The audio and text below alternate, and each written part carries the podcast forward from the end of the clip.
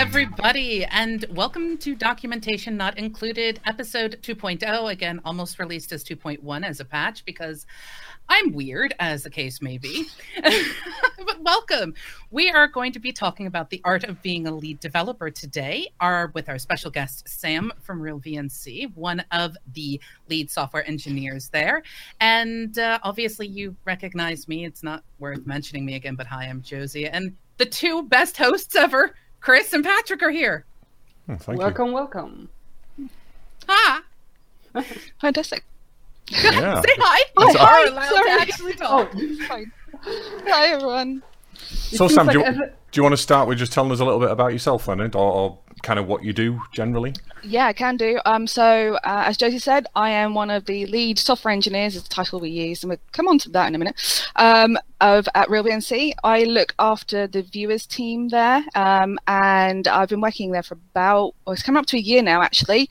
Uh, before that, I've worked ten years as a software developer, mostly in C plus plus, and I've been head of development that time and looked after various teams. Um, I also have a large history working in uh, the Guild Wars and Guild Wars two community, and guild leadership is a big part of how and why I'm here today. Um, so no, don't let anyone tell you gaming is not good for you, because it really, really oh, is. I've got a lot of gaming. I, honestly, I've I've learned so much from gaming. I've yeah. not just yeah. not just job wise, but you know, just general knowledge and you know historical exactly. things, all kinds of things. Nothing yeah. teaches you better how to organize people than trying to get forty of them where you don't even pay them. Yeah, exactly. Uh, try was, uh... eighty of them if you're running two forty-man groups. yeah. Luckily, I never played a game with that many in a raid, but even getting like eight people together at the same time to do like an underworld run was a, was a nightmare. That yeah, N- not again. Thanks. Hmm. so I, uh... hold, hold on. Before we go too far, because we're going to start digging into everything that she does. We're going to dig into, we have a lot of questions for her. She's basically put on the hot seat today. Yeah, I am a little bit scared about what I've let myself in for, but I know it's going to be fine. Oh, you'll be fine. Be fine. You, well, you handled as yourself as... well every time I've worked with you. That's good. Yeah, so that... it's true. It's been it's been a while now since we worked together. It's really, really nice to be on a show again with you, J C. It's been fantastic. Uh, but anyway, let's go into what our first part of our show is. Um, as always, it's very easy for us to talk about uh, our guests uh, in relation to programming, because that's kind of what we're here about. Development, programming, technology, security, like the bucket, the gamut, as I say. But we like to do an icebreaker question, and I've got a brilliant one for you all today. And if you were watching or listening, because we're actually going to be turning into a podcast as well, something you can take with you on your travels, uh, I'd like to know your response to the question. What one condiment can you not live without? Like, if How it was vanished and banned from ever being used again, you'd start the underground black market for it, because it just has to exist. Before I used, before I went on my, my big diet craze, it would have been tomato sauce, red sauce, or whatever you call that. Mm. I would agree. Ketchup. Ketchup I, would be up there. But I don't I don't have it that much these days, because it's too full of sugar for me. So, um, salt, probably. Simple That's salt. Not, that's a spice more so than a condiment. It's a condiment. But, you put it on a... Yeah, on the condiments yeah. table, I'd, I'd say it was. Yeah, I don't, I don't really use condiment, condiments. I mean, to begin with, I don't really know the words. I'm assuming like ketchup, baby... mayo, mustard, yeah. brown sauce, as they call oh. it here in the U K, which is really weird. Yeah. Oh, Dad, I used to be, uh, I used. Uh, I used to really hate uh, mustard, and then I fell with immense love with it, all kinds of mustard, and then I fell out of it again because I'm just too lazy. How laziness and mustard is related is something we're going to have to dig into. Open in a point. jar. Oh, oh it's... No, it's more about cooking for yourself, because my company provides full catering, and mm. it's for free, and it's really good food. Well, for me, it's mayo. Oh, okay, it's interesting. It, mm. It's. I think it comes from the fact that um, uh, growing up, I had a small obsession with ketchup. And then it was, you know, I got introduced to chips and mayo, and that was basically uh, yeah. the end of it. Because um, I'm not a big fan of salt and vinegar. Mm. Um, there's something about vinegar that makes me pucker, and a pucker not in a good way. Mm. So, I had uh, a, it, a friend once who came around my house, um, ate salt and vinegar crisps in a bowl of vinegar dipped mm. in a bowl of vinegar. That's it. That's all she was eating. I just, honestly, the smell. Oh, I love oh, vinegar, but in that quantity. Throat, the back of my throat is just cringing at the concept. Yeah. And my, even the like the like my sinuses are sitting there going, no. It's in my abdomen with vinegar though. So how do you reconcile those two? Salt and vinegar is a big thing yeah. here. Do you yeah, not get, do you not have that in, in Poland or, or uh, Cyprus? No, not really. In neither countries. Maybe more so in Cyprus, but definitely not in Poland. Mm, I think it's a fish thing, and chips thing. Mm. Probably. Mm. You know, it's the whole sort of thing, Friday night, go for fish and chips. Do you want salt and vinegar on that? But mayo is a big thing, because one of the coolest things you can do with mayo is you just take hard-boiled eggs, slash them in half, put a fuck ton of mayo on top, and sprinkle it with uh, peas. Uh, the cans from the can. Oh, right. it's it's amazing. It's the best. I'd give anything it a make, go once. It makes you so fat, but it's amazing. Well, there you go. Dieting advice from us here at Documentation Not Included. Ah! Okay, so here is where we're going to sort of sit back a little bit. We're going to be talking about a, an interesting topic, lead development. Now, for some, this might not be a common topic because we're used to talking about, you know, things like JavaScript or C itself as a language or, you know, trying to compile or do all those things that go with it. But in today's day and age, there are jobs. They do have titles. They do have names. And you usually have someone above you who is your manager. I say usually because some of us here are freelancers. And even then, I mean, depending upon what role we fit into, we might have to answer to someone who is a lead developer or a manager. So we're here to tap Sam for all of our good news. Teach us, tell us the myths, tell us the legends. Uh, well, okay, I guess we'll we'll start with the title um, because it's something that's actually is really, really difficult. If you are someone who's like maybe been a developer for a while and you're kind of going, you know, I want a promotion, I want to go do something different, or actually just get to the point in the role you want to move up to the next step. If you ever start looking for a job, you'll find tech lead as a role, lead development, head of development, lead software engineer, engineering lead, any kind of combination. And the thing is that in my experience, having looked at a job, looking for looking for jobs like over a year ago, those titles basically tell you nothing about mm-hmm. what the actual job itself is, because everyone, every single company has a different idea of what those things mean. I tried looking for the definition of a tech lead for some of the, my team. There is not a solid definition of what a tech lead does in a particular company. My the best I can work out, it comes out with a bunch of technical leadership, some architectural skills, and a bunch of communication. You know, that's basically it.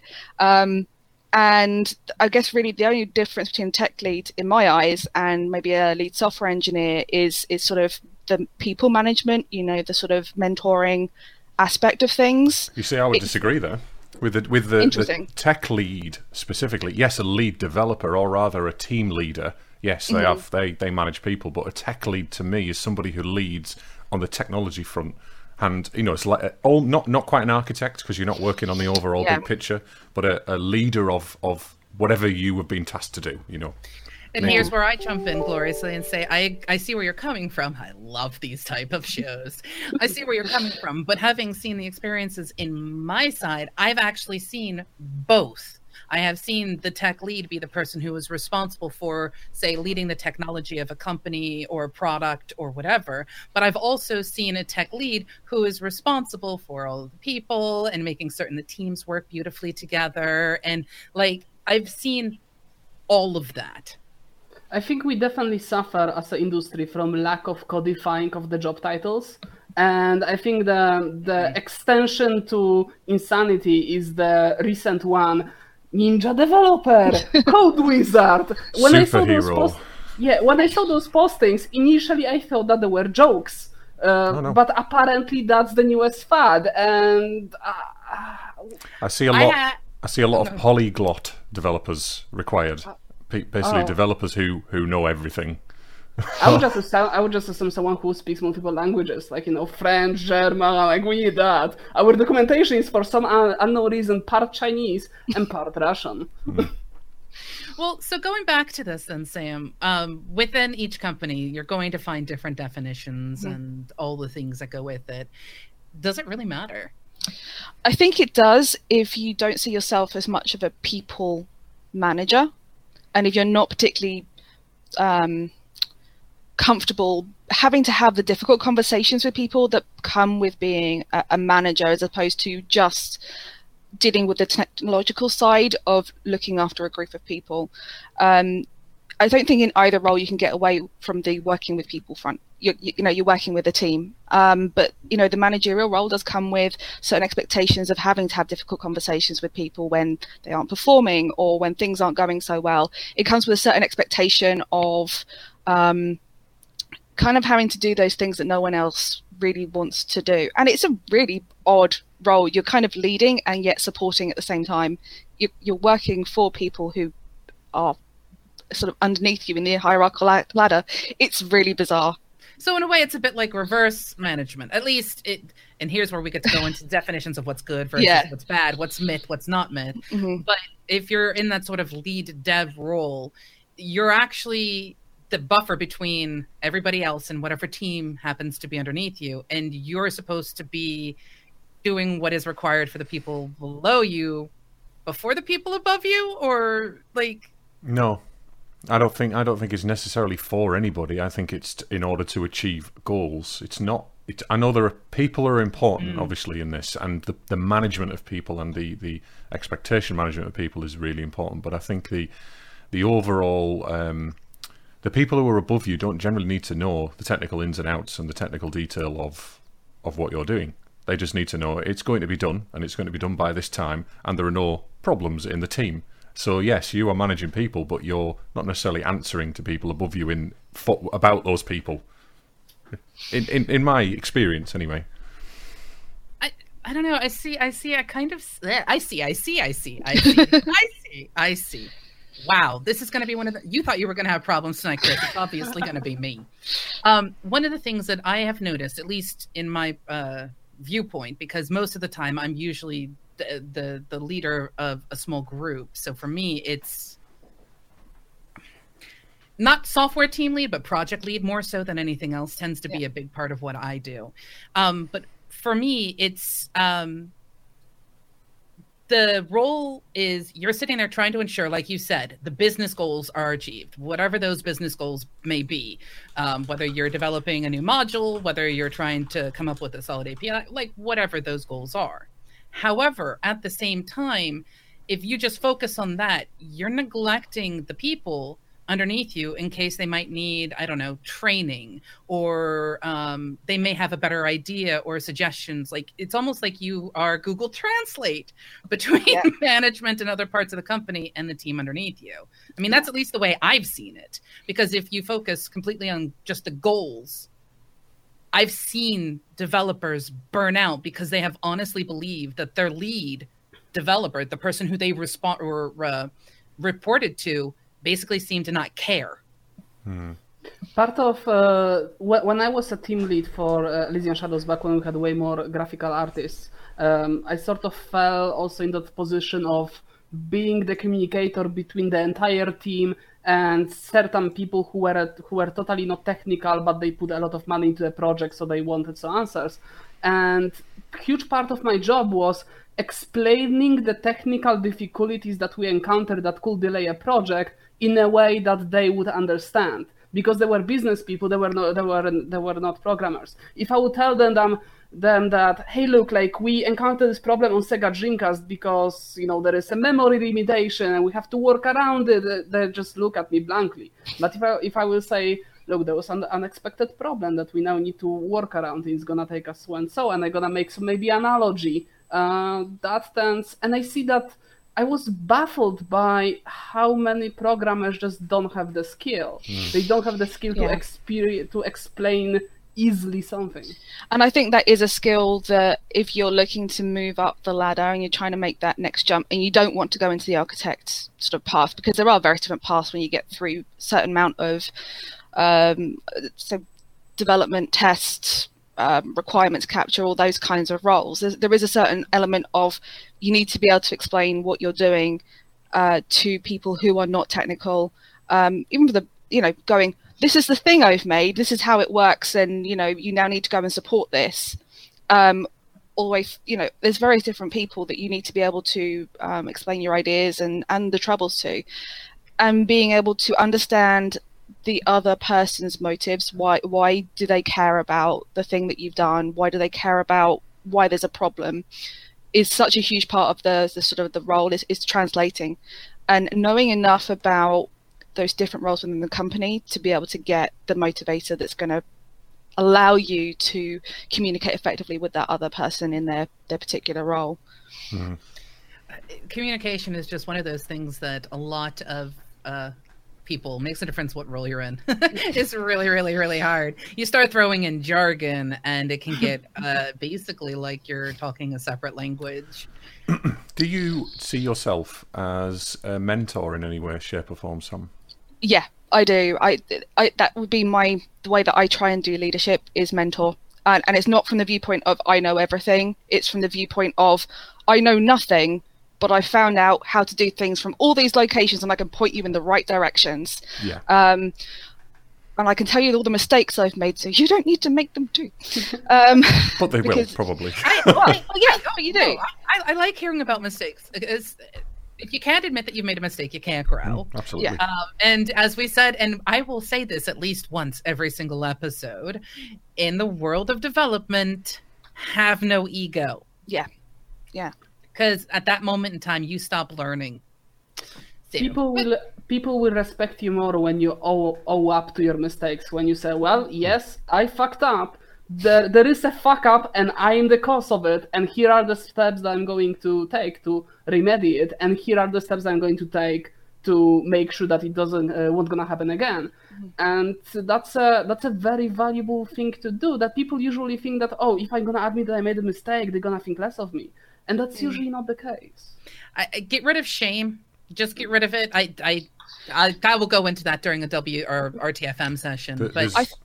there's a lot of um, people who are worried. Not there's a few reasons that developers won't tell you what they've done. One, shame, as you said, and two, there are probably some of them anyway are very um, protective over what they've done and kind of the code that they've written. That it, I don't know if it's because we write code and we're protective over it because we it's ours, we've written it, we've created it, or it's because we're worried about a job security or we're worried about something else like that. I think all of that comes into it as well. Have you actually run across issues like that, Sam, with like throughout your entire career? Yeah, I think... Um...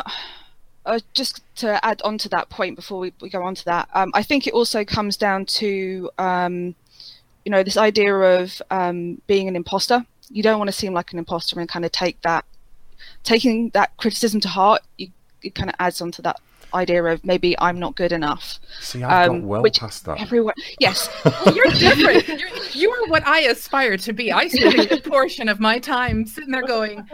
Um, I shouldn't even be I'm here. I'm confident in what yeah. I know, but I, and I understand that because I have been in that situation. I've been like, how the hell am I earning thirty grand a year or whatever I was earning? Mm-hmm. You know, it, it, how the hell have I got to this point? I was, I wasn't, I didn't.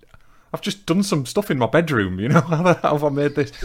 Yeah. But you know, you, you get over. I, I'd like to think everyone would get over that at some point. I think a significant contributor to the imposter syndrome is simply the fact that so many issues that we encounter during our work are resolved by extensive Google search. Mm. And because we know how it is, easy it is, we just sort of forget that it's like Googling is a skill and knowing yeah. enough to sort of sort the wheat from the chaff is also a skill. And we sort of assume that, oh my God, like I can Google it. Everyone could Google it. Oh my God, I could be replaced. has, has Stack Overflow become sentient yet? no, it, I, I, no. I honestly think it has. No, no, but A I, A I that helps programmers program does exist. That's, yes. that's true. So you know, be wary. But yes, so bet, go, yeah, going back, Sam. Um, in terms of the the whole ego thing, I think um, I think it's something that developers learn to get over quite quickly, and I think it's mostly because our code gets read and modified by other people. Um, you know, you, you have all your code review things and all the rest of it. If you if you hold on to the code and you view it as your baby, you, that's the surefire way you're going to get hurt. mm. um, and, and get defensive. And it kind of plays into this whole like emotional intelligence thing of kind of being able to say, this is a thing I did. Criticism of it is not criticism of me. It's an opportunity for me to learn how to be better. Well, and I think that's... I, I'm going to make that a GIF, mm. and I'm going to make that a GIF that has like subtitles. And I'm going to like like use that as tweeting because it's true. And I that think we forget that. Poster. Uh, like ha- hang it on the door to the office or something. But that's going back to when it comes to the whole side of communication and, of course, understanding people, there's the term of psychology and all. Like, do you feel that it is important to have a psychology degree in order to work as a lead developer? No. I actually don't think it's necessary to have a degree full stop to work in development. Um, I, I kind of feel that if someone can show passion for it, they should be able to have as much of a say as anyone else. I do think knowing about psychology is important because there's a bunch of things that we can learn from psychology that we can apply to like increase team coherence and uh, make sure things get done and not annoy everyone around you. Um, and, and just having awareness of that and curiosity about it. Um, most of the stuff I actually learned through being a guild leader because it's exactly the same skills you need to be able to corral people and make sure people don't leave your guild and that actually someone does help you do the thing that you need to get done. You know, it, it's some psychology that's been around for sort of twenty, thirty years. It moves on a bit, um, but, you know, I basically watch a lot of TED Talks. I think everyone does, but I watch a lot of TED Talks and Crash Course and all those kinds of things. And I genuinely find people interesting. Mm, I do too. I'm I'm not a particularly social person, but I am.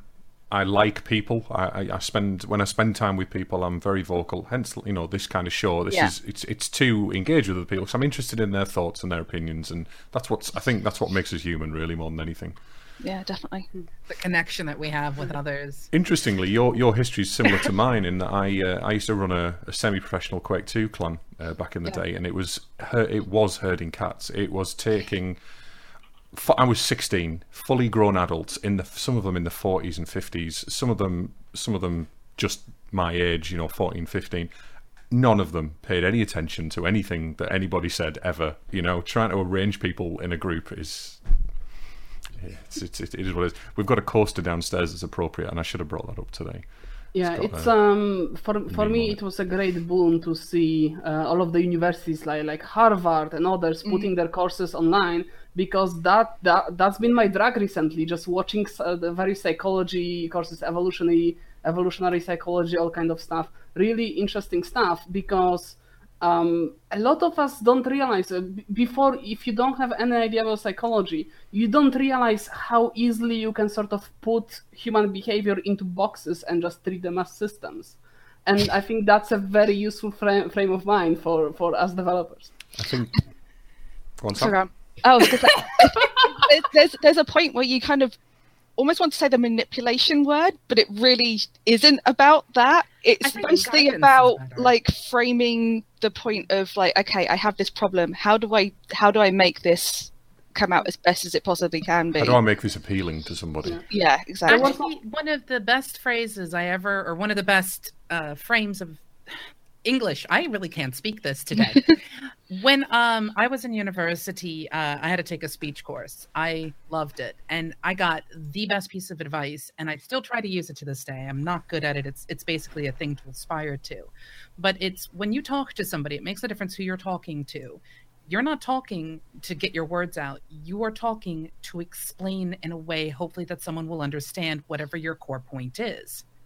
So the when you go to give a speech or you go to give a talk or anything else like that, if you understand your audience, you can phrase terminology really well to help mm-hmm. guide them to understand what your point you're trying to get across. And I think it's exactly the same thing when it comes to, you know, if you're trying to... Manipulation's not a good word for me. It's it's guidance in a way. Yeah. It's, it's sort of, um, how do I get you and your experiences and your knowledge to a point where you understand what I'm trying to say. Manipulation has a, the, as a word has very nasty connotations, but the yeah. the mechanics are the, the mechanics of manipulation and motivation are exactly the same. The only difference is the goal. Um, you could say that manipulation is when you try to convince someone to do that would be bad for them, but good for you. Whereas motivation could be said as you try to convince someone to do something which will be good for them and for everyone else around and for you, and, you know, roses and hearts and birds chirping and uh, total love fest. I think a lot of it also comes down to how genuine you are. Mm. I think if you are genuine in, in the way that you want things to happen, then I think that stops it being manipulation. It's, if it's hollow, if it's just, you're just saying things to make things happen, then it's, then it's just, I think a lot of people see through it to start off with. I've um, I've been doing a lot of networking recently, which is speaking to people who are very oh, yeah. extremely non-technical, and it's it's taught me a lot, not just about how I speak to people, because I've always tried to dumb down the technical aspects. I'm a very very technical person normally, but when I, I know when I speak to people, it's not about it is it's just what you just said. Then it's not about their um, understand not always about their understanding of what you're trying to say. It's it's about if they like you. Have you got an interesting story to tell? Are you interested? Yeah. Are you interested in what you do? Do you have a passion about it? We've had people leave the group because they don't think that people, some people around the table, have got enough passion. You know, it, it's interesting that everyone works differently, but it's yeah. um, it's interesting. People are interesting, as we yeah. said. One of the one of the most useful things, uh, because sort of I, I transition, I, I wobble between psychology and the science of persuasion and so on. One of the most interesting concepts that I've learned like a year ago that helped me immensely in my work and in my side projects, which, you know, it's always working for other people and, and groups, is the concept of pacing and leading. It's, uh, let's say you have a disagreement about how to implement a certain architecture or whatever else development problem could arise where various team members have various ideas about how to solve it. And uh, pacing in leading is about first you pace uh, your, ta- okay, bad word, target, person who you're trying to convince. And pacing is essentially making sure that they understand that you understand them, that you know exactly what they want to accomplish, that you understand their point, and then you can slowly lead them to see your point. Sam, um, do you have many this sort of situations that you have to resolve in your uh, team lead? Uh, um, sometimes, mostly, um, it's it's actually about um, okay, you want this feature. Well, which one of these things are you going to cut? Mm. That's and and I think the major point of those kinds of um, almost disagreements, I guess you're coming up with, is is the paying back tech debt and understanding the value of spending time paying back tech debt. Um, versus pushing forward on a new um, uh, on a new change, mostly because I think people can see that a particular change has uh, a benefit to it. It has, you know, either a security benefit, or we're more likely to get some sales from it, or it'll reduce support tickets. Tech debt is like this weird amorphous thing that you made a shortcut at one point to get to market quicker, but now you're in a got a cludge and you've got to start attacking it with scissors. And trying to make a case for something that's large and might cross teams is really difficult. The only way that I can think of of doing it is trying to gather as many pain points that are arising and sourced from that tech debt to be able to kind of make space in the schedule to say, no, we need to do this. And then all of these things that you actually want to get done become teeny tiny and we can do them. There's also the brute force approach where you just do it and ignore everybody else. Yeah, yeah, that, that doesn't make you very many friends. I know. but, but we're not about making friends, are we? No. I generally I don't want everyone in in the office to like scowl at me when I walk past in the morning. Oh, great! That's all they're going to do tomorrow. Yeah, I, can, I can see it. I can see it now. It's yeah. going to happen. It's also with this dress up in the office tomorrow as well, because it can be doubly scary. Mm. Oh, Halloween! Yeah, it's Halloween. Halloween oh, yeah. tomorrow. Nice. Okay. Well, we were talking about, uh, or I should say you, you made mention of something, and I have to ask because I'm just sitting here looking at this going, uh, what? The Dunbar. Oh, I'm, I, do you know what? I thought you might have come across this. So the Dunbar number is based off a psychologist um, from a, quite a while ago um, who basically tried to estimate how many friends someone could have. Realistically, um, realistically, yeah. and yeah, and you know the strength of connections and how many connections that you have. So it's the idea is that you have a range of really close connections, then you have a larger number of more distant connections, and then even more sort of acquaintances, as it were. Uh, the interesting thing was this research was done uh, forty-ish years ago, it, and it's kind of worked. It worked on the early days of Facebook before everyone just made friends with everyone. Mm-hmm. Um, so the idea is that basically you can keep tabs of about one hundred fifty acquaintances, but you actually only have about close ties within between about five and eight people. Yep. And the whole point of, you know, bringing this up in relation to to being, you know, a team lead or a tech lead is the idea that, that is the kind of point where it actually becomes unmanageable to keep tabs on that many people, um, and you kind of need to start looking at a team split. If you end up with more than about eight people, you end up not being able to coordinate things. There seems to be this psychological magic number of, um, you know, close relationship ties that you can keep hold of, and the Dunbar number kind of encapsulates that. Mm. I have heard of that. I didn't. I didn't know the term Dunbar number, but I've heard of exactly the study you were referring to there. Yeah, that, that's exactly what I was thinking of, and and that's interesting to me because I think um, a lot of people that I know who are in lead dev positions, they're in those positions because tech splits have happened. But I know a couple who are responsible for like sixteen, thirty-two people. There's eight. It's tech. It's a bit thing. Yeah. Chinese, great number. Like eight, it seems to be magical for all of us. But um, hey, math, it is the psychics of life or physics. It has a very nice notation in binary. Maybe that's why. Yeah. um, but at the same time, it's it's interesting to me because when you have, when you look at that effect, because what that effect is all about is about the friends. It's about the acquaintances and things like that. And there are some people who will say, I've got my work colleagues. They're kind of acquaintance-like. But it sort of still has um, a, a parallel almost between how you would set up a company versus how you would, I don't know, set up your social network, your friends. That's why I was curious, because you, you put it in here and I didn't know it by that name, but hey, I want to make certain yeah. we talked about yeah. it.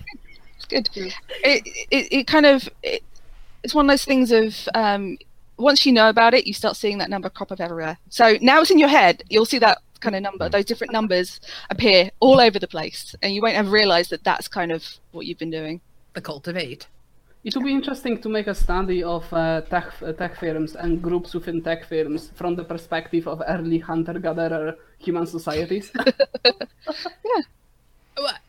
All of a sudden, I, great. Patrick's becoming an anthropologist. This will be great. Hey, I, I can't not? see anything horrible happening out of this. See, I've I've gotten really interested in human behavioral um, biology recently. I've, you know, we're talking about like uh, lectures and stuff. There's a lecture series from Stanford on YouTube, and I've been watching. We've been watching it. You you watching it as well? Yeah. How awesome is the lecturer? He he's is, like he's the best good. guy ever. If he was. Oh my God! If he was my lecturer, I would have stayed at college. Yeah, yeah. I've I've sent it I've sent it to a lot of my friends on Facebook, yeah. and I, I had people tell me that they would watch him explain some coursework admin stuff because he was just so entertaining to listen yeah. to. Yeah. He's, well, he's see, great. Again, it's about being the person that people like, and yeah. then you're listening to whatever the message is. I suppose also that's why, why I like the the the guy who does the justice course for Harvard as well, which is also online. Really good one oh, as well. I also like how he does his lectures. But yes, now we're going to move on to the question about the bystander effect and how does this impact lead development? Uh, I'm sure you... Uh, the, so the bystander effect, for those people who don't know, uh, if someone has collapsed and someone calls says, call an ambulance, no one does it. Hmm. Um, you have to actually point at someone and say, you call an ambulance, and then they will do it. So the whole idea is basically if you say nothing um, and just say this thing needs to get done, it, it won't happen. Yep. Um, so that... my, my my way around it says, can I have a volunteer? Um, or I go, actually, we're going to have a rota now, and it's now your turn to do it. That's interesting. I would never do the volunteer thing. I, I'm quite a solid... Um... Solid? That's not the right word for it. I'm quite a decisive leader, let's say. I will say, are you okay with doing that? And kind of suggest that they are going to be doing it regardless. But not in a not in an aggressive way, you know? It explains so much about how Documentation Not Included was formed as we were building it together. But it's interesting because exactly what you just said there about if people like to be led, I don't understand it because I've always, since a very young age, the Quake clan, and before that, I've been a leader and I prefer it. I also like working alone. I like working in a team, but I don't necessarily like being told what to do because, well, I'm not going to get into the because, but um, but I, I get that. And, and I sometimes it's taken me a while to realize that people do need leadership. It's not that they're weak. It's not that they're that they haven't got any faults. It's just that they are not leaders. They don't have that need. They don't have that want to be a leader or confidence, maybe. I, I if people think it's... wouldn't be if people wouldn't be comfortable with following orders, we wouldn't have society. Someone has the lead. Someone has to lead. The good thing about it is that you can you can learn it, because I certainly was the person who doesn't like to lead. I prefer to just follow. Like, if you can get me a tasks list that I can just tick one after another, oh, I'm in heaven. I love it. But uh, through the necessity, as I was uh, going with my career in game development, I had to I had to lead teams and I had to learn how to do it. And I became, over time, very comfortable with it. So it's definitely something that you can learn. So that's good. Mm. I, as someone who kind of uh, can rock the boat on both sides of that, I I naturally, I'm, I was like you, Chris, you know, I started out when I first started playing a game that was an M M O that I'm not going to mention here. Uh, but anyway, when I started playing, um, I was following because I didn't know anything. So it was my way of learning was by being a follower. And then once I figured out what was going on and what I wanted to do, I said, right, I now need to lead. So I developed my team. But I tend to go back and forth. For me, the follower syndrome is not so much the follower. People do look down on the word. Again, it's about connotations and things. Mm-hmm. To me, that's the educational process. You know, it's the, let me sit down at the foot of the storytellers by the campfires while they tell me what snakes to avoid in the wild. And now that I know, it's my turn to tell my particular clan, group, whatever, what snakes to avoid, because mm-hmm. I have learned. I, th- they use the phrase standing on the shoulders of giants. I tend to enjoy, I like to sit at the foot of a giant and let the giant tell me its story mm. and then use that to then further progress, because that, I mean, that to me is, that is where it works. I mean, if I have, it, like you said, Chris, the confidence thing, I have no problems of stepping up to the plate and going, right, here is the problem. This is the problem broken down. This is how we're going to tackle it, because I have the philosophy of, if we just sit here and whine and cry and get frustrated by the fact that this bug is here and we can't fix it, or this, you know, uh, app isn't working or whatever, if we just sit there and bemoan it, it does nothing. It's the inertia's gone. I like to be the one who goes, all right, here's a problem. Now we need to find a solution. Now I have this knowledge. You have this knowledge. We're going to take care of these parts. Now let's do this. Let's just put our feet down and get the job done. So... I think that I'm in quite a, a unique position at the moment, and I think it comes down to team composition uh, quite a lot. So my team comprises of testers and developers. All of my developers are really quite, none of them are junior. All of them are what could be considered senior and uh, software engineers. And it's just because of the way the team is organically grown. And as a result, I do feel able to go, who wants to take this? And I know that someone mm. will decide to, and there'll be people who go, this is someone else's expertise and I'm not qualified. And other people go, actually, I can take that. That's something that I want to be able to do. Um, and there may be some things that I ring fence and I say, so-and-so is doing this because they need to get exposure on this particular thing. But otherwise, as long as the, it gets done, I don't mind who of the develop, developers or testers takes a particular task. If it's something that, you know, everyone can do, I will just draw up a rota and go, actually, it's, you know, it's the monthly retrospective, it's so-and-so's turn this time, you're, you're leading, I'm just going to sit here and write post-it notes. There is definitely no golden bullet to, to no. leadership. And the funny thing is that there was there's so many books, especially yeah. in business world, about like how to lead people, where like you have to understand that there are different types of, of people and there are different types of leaderships that you have to apply, and you need to understand what kind of people you have in your team and how to adjust yourself to make the most optimal team that you can. I, I agree with that. And I think there's something to be said for um, the realistic side of things. I mean, we're going to always try to... It, point out the positives in absolutely everything. Unfortunately, there's also the negative side. I mean, I have worked with lead developers who made me want to gouge my eyeballs out um, because it honestly felt like I was their footstool. I have worked with as a lead in projects where people were um, not doing their best, who were actually uh, hindrances, and I couldn't do anything about it because they were, you know, friends with somebody high up in management or or something else like that. So there's what we're talking about for the most part in this start was about the people who have good intentions. We have the managers who want to do well. We have the developers who want to do well. We all want a successful team. We want a successful product. But what happens if you end up having someone come into a team and they click personality-wise, but not skill-wise, or vice versa? You can always skill people up. Uh, Trapdoor with piranhas. Trapdoor piranhas. I am not working with you, Patrick. Is that, is that just because they're not good enough? That's worse than something I'd come out with, Patrick. No, um, I, I bring... No, go ahead. If you're piranhas, go on. We could upgrade to sharks, but there was not enough budget. Only if they have lasers. Um, I bring this up because I remember uh, a fantastic example from my past. There was somebody who was in the position... and they were utterly incompetent. What I mean by this is their name became synonymous with expect to fix it, redo it, expect them to make a mistake, oh, expect them to be again. lazy. And their name was, oh, I'm going to pull a insert name here. Oh, or, God. oh, someone pulled an insert name here. And no matter how hard it was or how much it was pointed out, they met whatever targets they were supposed to meet that was set for them by management.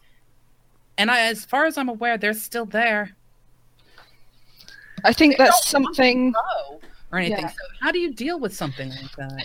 If someone doesn't want to grow, there's not a lot you can really do. Uh, I, I think it comes down to a, where, where do you want to be in six months, a year's time? What what are you interested in? And that's that sometimes is a question that people can't answer. And if they can't answer it for a while, that's fine. But I think that at some point, somewhere, something will click. The, the, the side where it gets to the point of you're just basically doing your job, but things need to get redone. Sorry, that to me is, uh, you know, disciplinary kind yeah. of area because... you are impacting on everyone else's work. We know that the work that person is going to do is not going to be fit for purpose. We're going to have to redo it. Yeah. So why are we making extra work for ourselves? If they don't meet the standards, sorry, but you know, disciplinary sort of process is not a one one tier. Hmm. You get several goes as to like try and get better. Uh, and if you don't see the, the boot coming, you're really not paying attention. I, I, I also what... think it's company culture. Sorry for interrupting, because yeah. I know for a fact that this person is still in the position that they were in yeah. ten years ago, fifteen years ago, and the company doesn't want to get rid of them. I don't know why. I'm not in the management. I'm not in the company.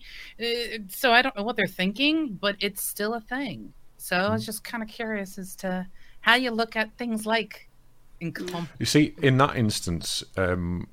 My first, before any disciplinaries, even if I, I think that a disciplinary would come after they've been making mistakes for a, a good yeah. while, they, they've got to a point where you, they're not, there's no hope. But I would at least try to allocate a mentor to them, because sometimes I. There was one moment in my career where I, I was a contractor at the time. I was working for an insurance company. I had loads of other people there. There was one guy there in particular, and he was. He lit a fire under me. He he was so passionate about what he did, and he lo- he had so much knowledge. I wanted to be him. I I was all right at being a developer, but I wasn't I wasn't the best in the world. And I'm close mm. now, but I'm not. I'm glad but, you know your skills, because I don't think I'm a very good developer. That's that's the thing is, I, he wasn't my mentor, but he kind of mentored me. You know, there was no official thing there, and I everything he did, I've still got I've still got. Every time I think about my, my career, I think about him. And I think it's very important to have someone who's passionate and loves what they're doing to mm. influence somebody else, and to make somebody who's maybe down in the dumps for whatever reason. It could be a cultural problem. It could be they don't have actually have the skills or the, the brain power to do what they need to do. You know, it could be anything. It could be mm. that they've got problems at home. You know, this is yeah. all. This is where the leadership comes in. And The the theme here so far is we asked we started the the question uh, we started with the question is what is a lead developer, and I think what we've established here, or, or a lead developer or tech lead, is is it, it's a people person, isn't it? It's definitely somebody who is who is going to engage with the employees or their team and make that team performant in whatever way they can. You haven't mentioned a single thing about coding, Sam, since you, no. you came on the podcast. Um, the thing is that uh, I am blessed with a team who are fantastic at what they do, so I don't have to get involved very often. I do read pull requests. Uh, you know, I, I try and keep an eye on what's going on. I don't get a lot of time in my day to sit down and, and code. Uh, I actually did a full day of like Python yesterday, and it was like oh. I hadn't done anything for months. um, yeah, what happened? Um, so uh, yeah, it, it, it's. I think actually the tech lead role can be bolted on alongside, you know, a, a sort of senior software engineer, and actually be a thing where you are doing a bit of coding and a bit of leadership. But there does come a point where your day is just too full of going to meetings so that other people don't need to, that you don't get enough time to get your head into a problem enough that you need to, to be in that space to actually resolve a technical problem.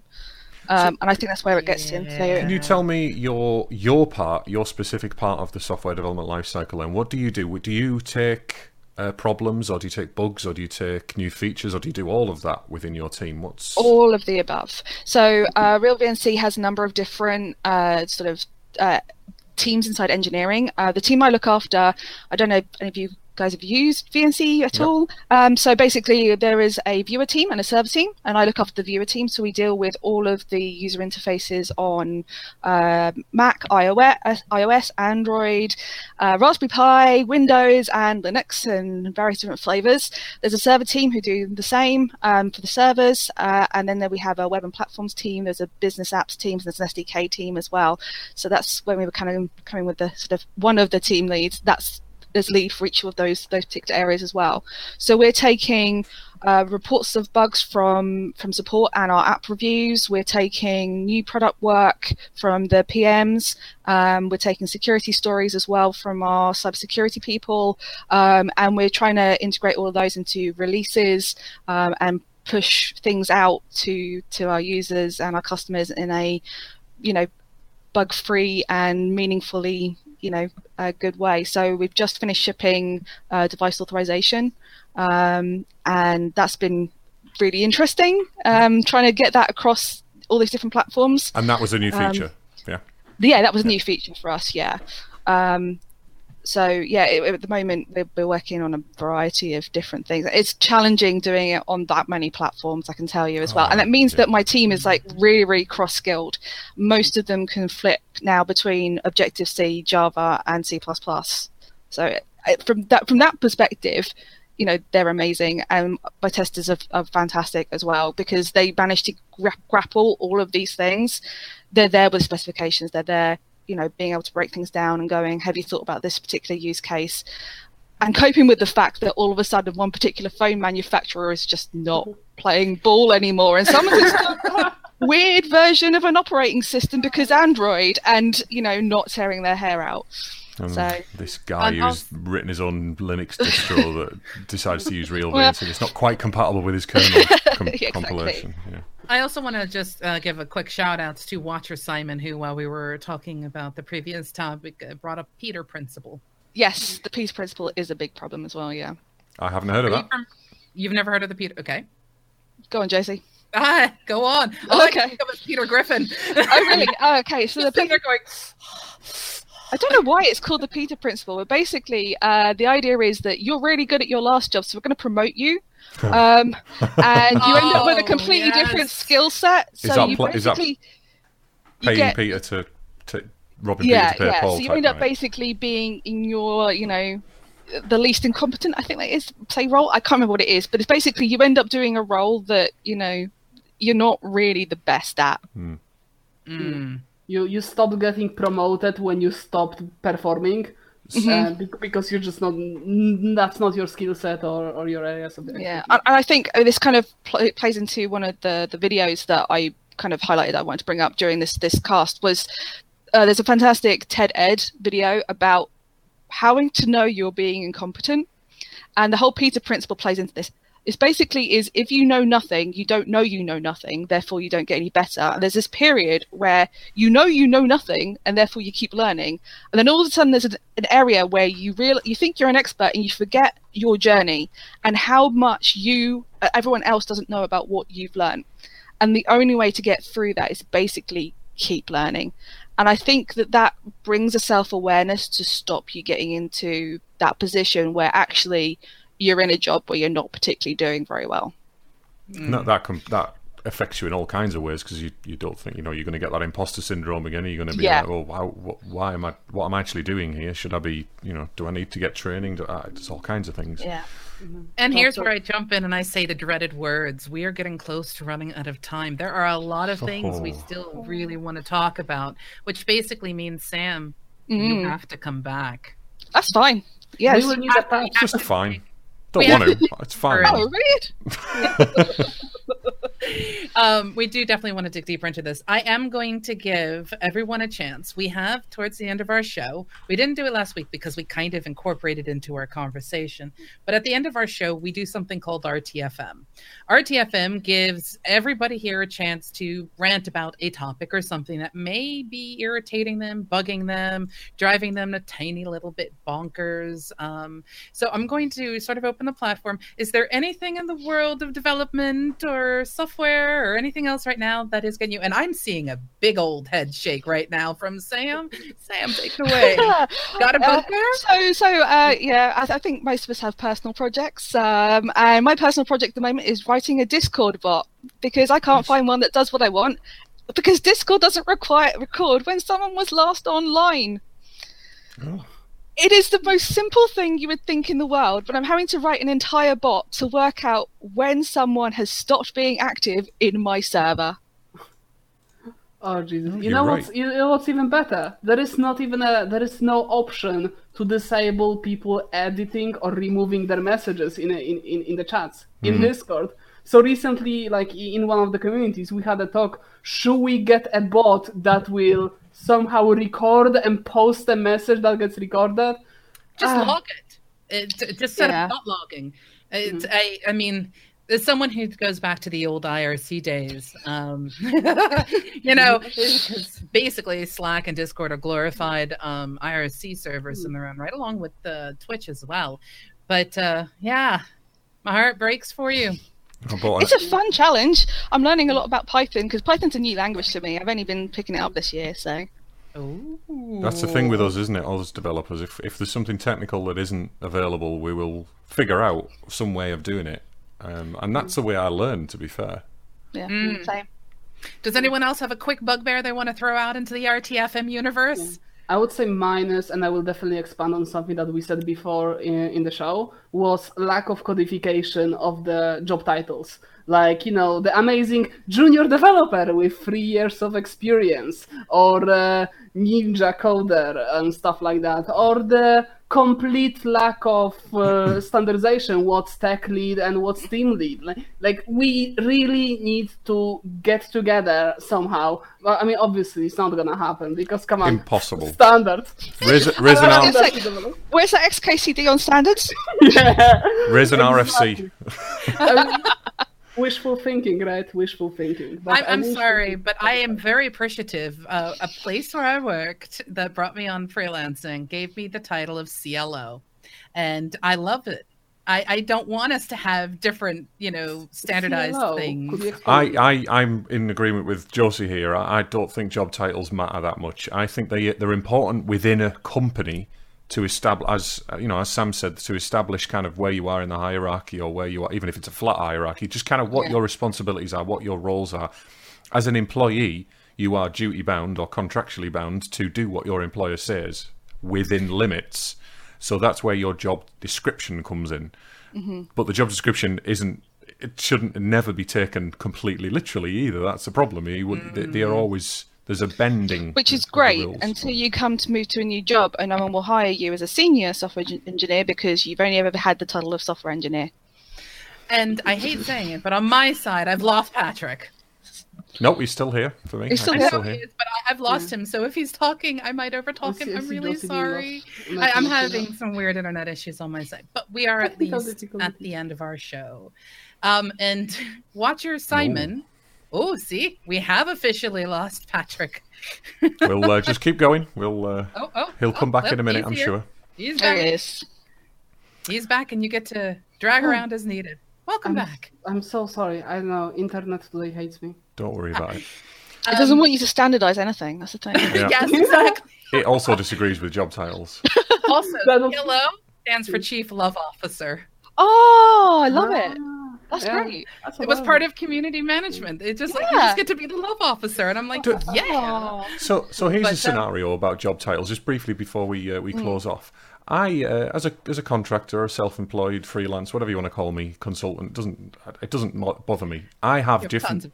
Yeah, I have different job titles no matter where I go. I might be an architect in one place. I might be a, but I generally just do whatever's needed to get the projects in place. I'm only there for a short time, so I don't have to get invested in the culture and the community really that much. I just go there, do the job, kind of go, if you know what I mean. Mm. I alter my job titles on my um, on my C V.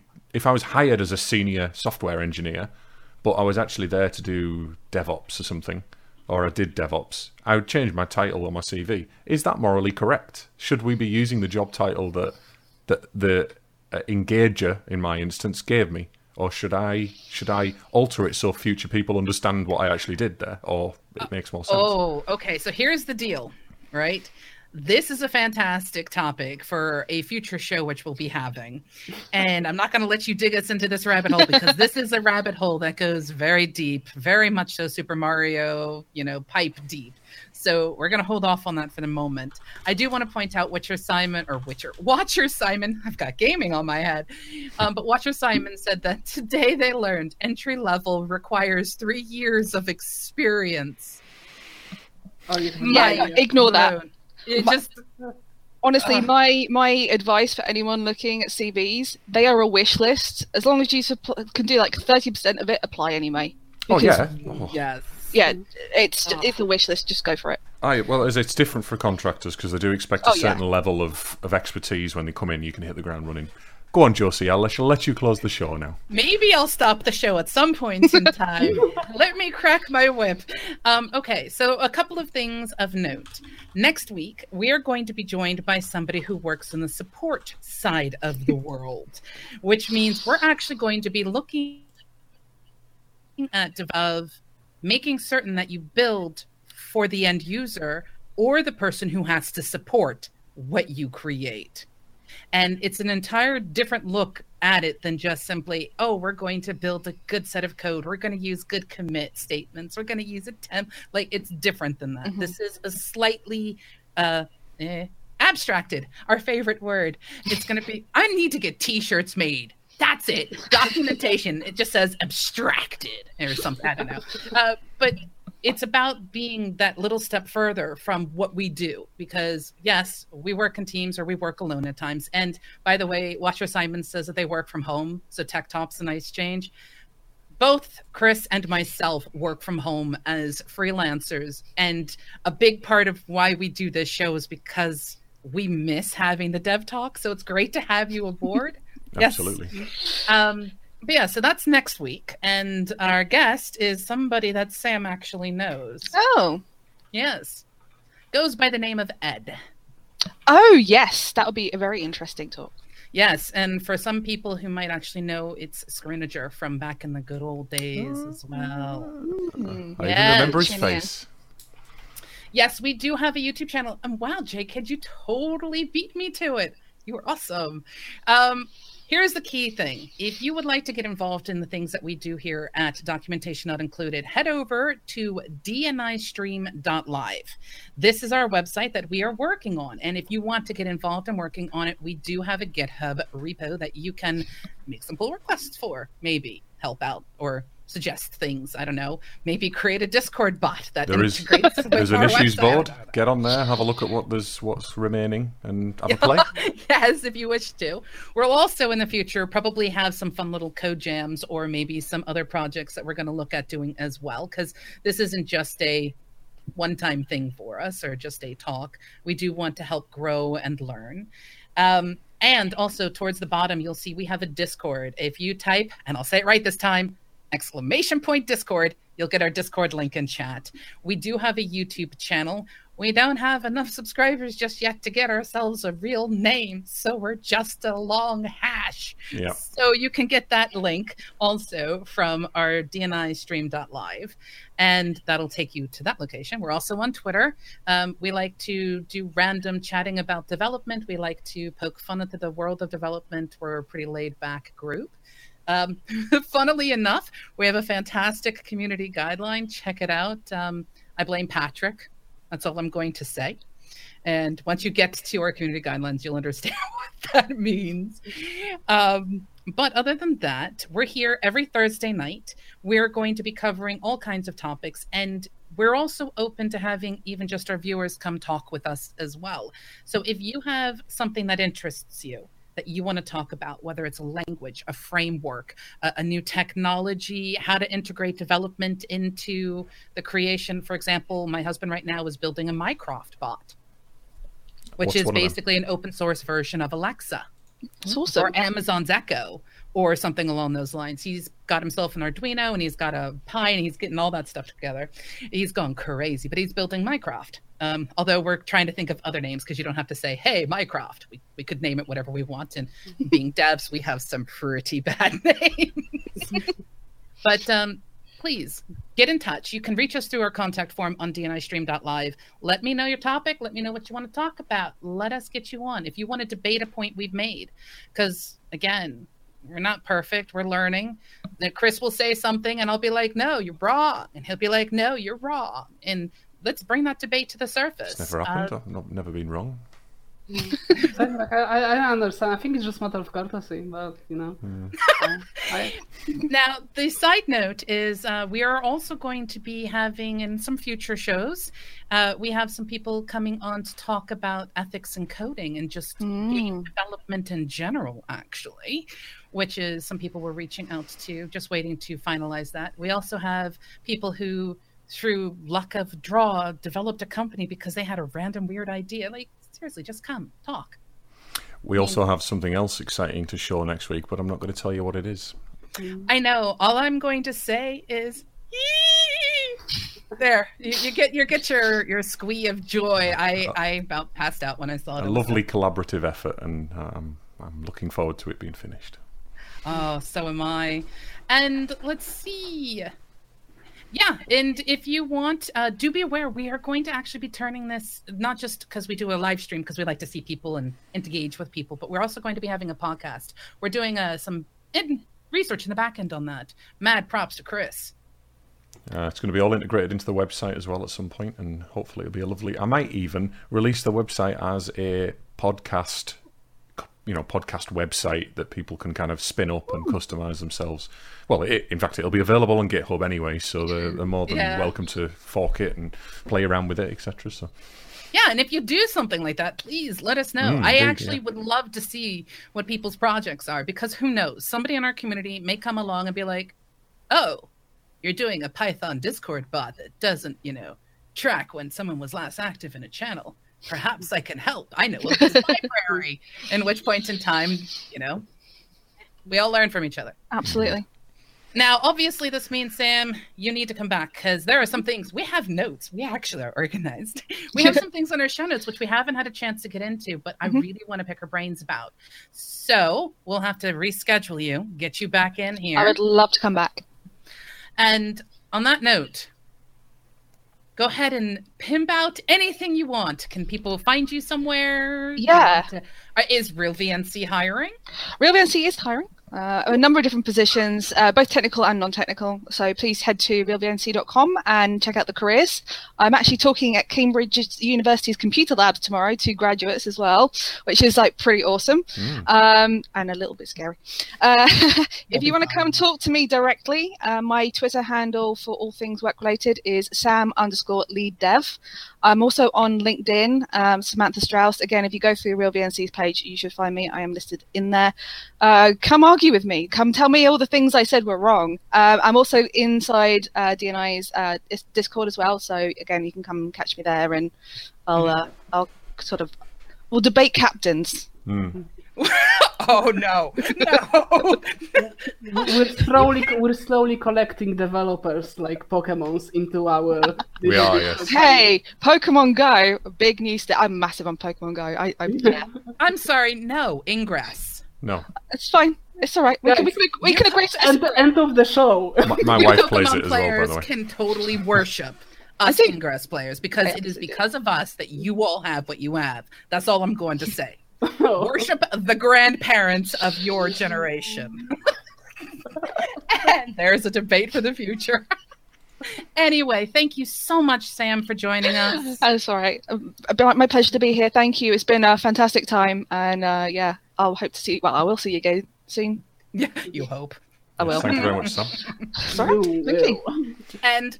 Thank you, Chris. Thank you, Patrick. I thank you, me. Thank you, Josie. Thank you, Josie. Yeah. That just feels really awkward. Okay. So, okay. So, shall we say Stop. goodbye to the audience bye. as well then? So, bye, bye, bye, audience.